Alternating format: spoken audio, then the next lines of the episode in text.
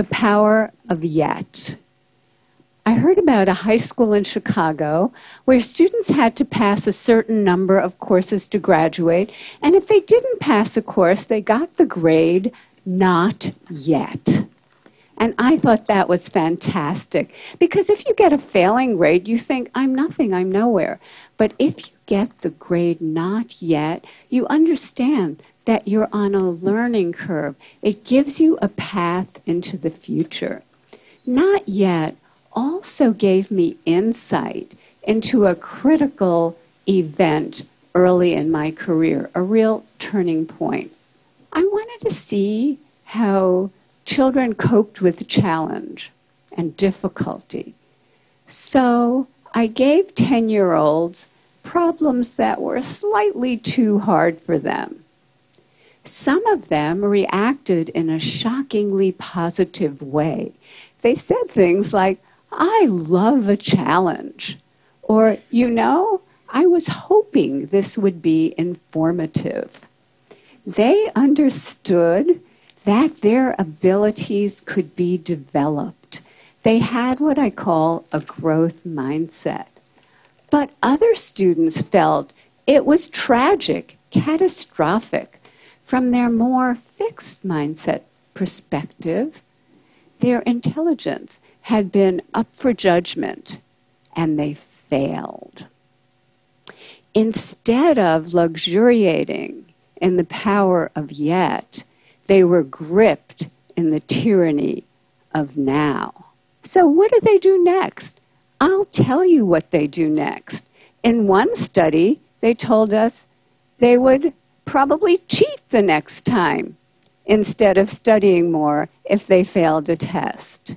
In another study, after a failure, they looked for someone who did worse than they did so they could feel really good about themselves. And in study after study, they have run from difficulty. Scientists measured the electrical activity from the brain as students confronted an error. On the left, you see the fixed mindset students there's hardly any activity.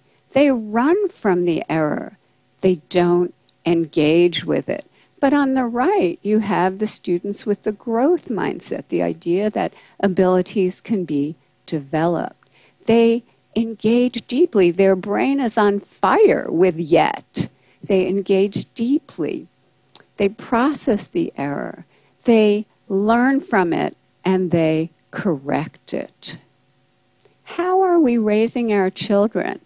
Are we raising them for now instead of yet?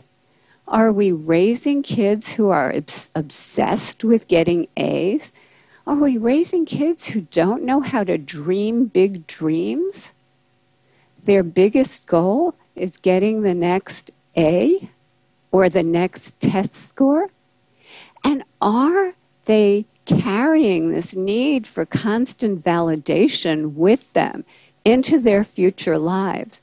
Maybe because employers are coming to me and saying, We have already raised a generation of young workers who can't get through the day without an award. So, what can we do? How can we build that bridge to yet? Here are some things we can do. First of all, we can praise wisely, not praising intelligence or talent. That has failed. Don't do that anymore, but praising the process that kids engage in. Their effort, their strategies, their focus, their perseverance, their improvement.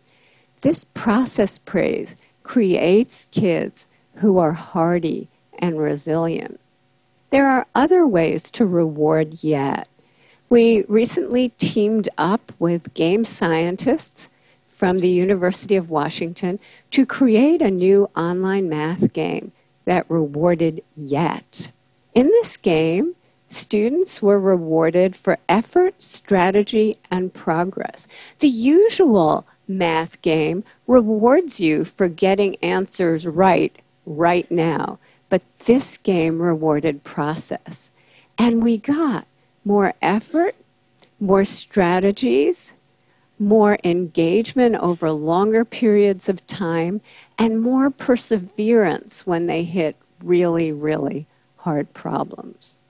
Just the words yet or not yet, we're finding, give kids greater confidence, give them a path into the future that creates greater persistence. And we can actually change students' mindsets. In one study, we taught them that every time they push out of their comfort zone to learn something new and difficult, the neurons in their brain can form new, stronger connections, and over time, they can get smarter. Look what happened. In this study, students who were not taught this growth mindset continued to show declining grades over this difficult school transition. But those who were taught this lesson showed a sharp rebound in their grades. We have shown this now, this kind of improvement, with thousands and thousands of kids, especially struggling students. So let's talk about equality. In our country, there are groups of students who chronically underperform. For example, children in inner cities or children on Native American reservations. And they've done so poorly for so long that many people think it's inevitable.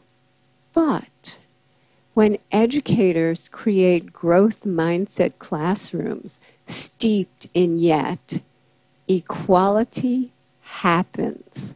And here are just a few examples.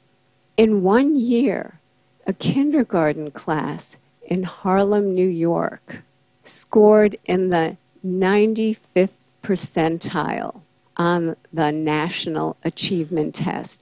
Many of those kids could not hold a pencil when they arrived at school.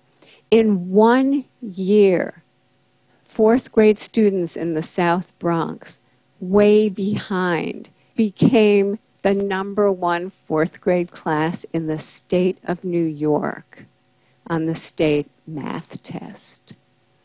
In a year to a year and a half, Native American students in a school on a reservation went from the bottom of their district to the top. And that district included affluent sections of Seattle. So the native kids outdid the Microsoft kids. This happened because the meaning of effort and difficulty were transformed. Before, effort and difficulty made them feel dumb, made them feel like giving up.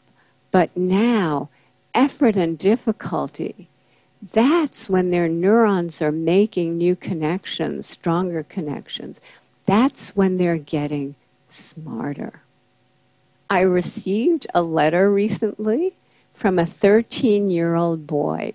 He said, Dear Professor Dweck, I appreciate that your writing is based on solid scientific research and that's why I decided to put it into practice. I put more effort into my schoolwork, into my relationship with my family, and into my relationship with kids at school. And I experienced great improvement in all of those areas. I now realize I've wasted most of my life let's not waste any more lives. Because once we know that abilities are capable of such growth, it becomes a basic human right for children, all children, to live in places that create that growth, to live in places filled with yet. Thank you.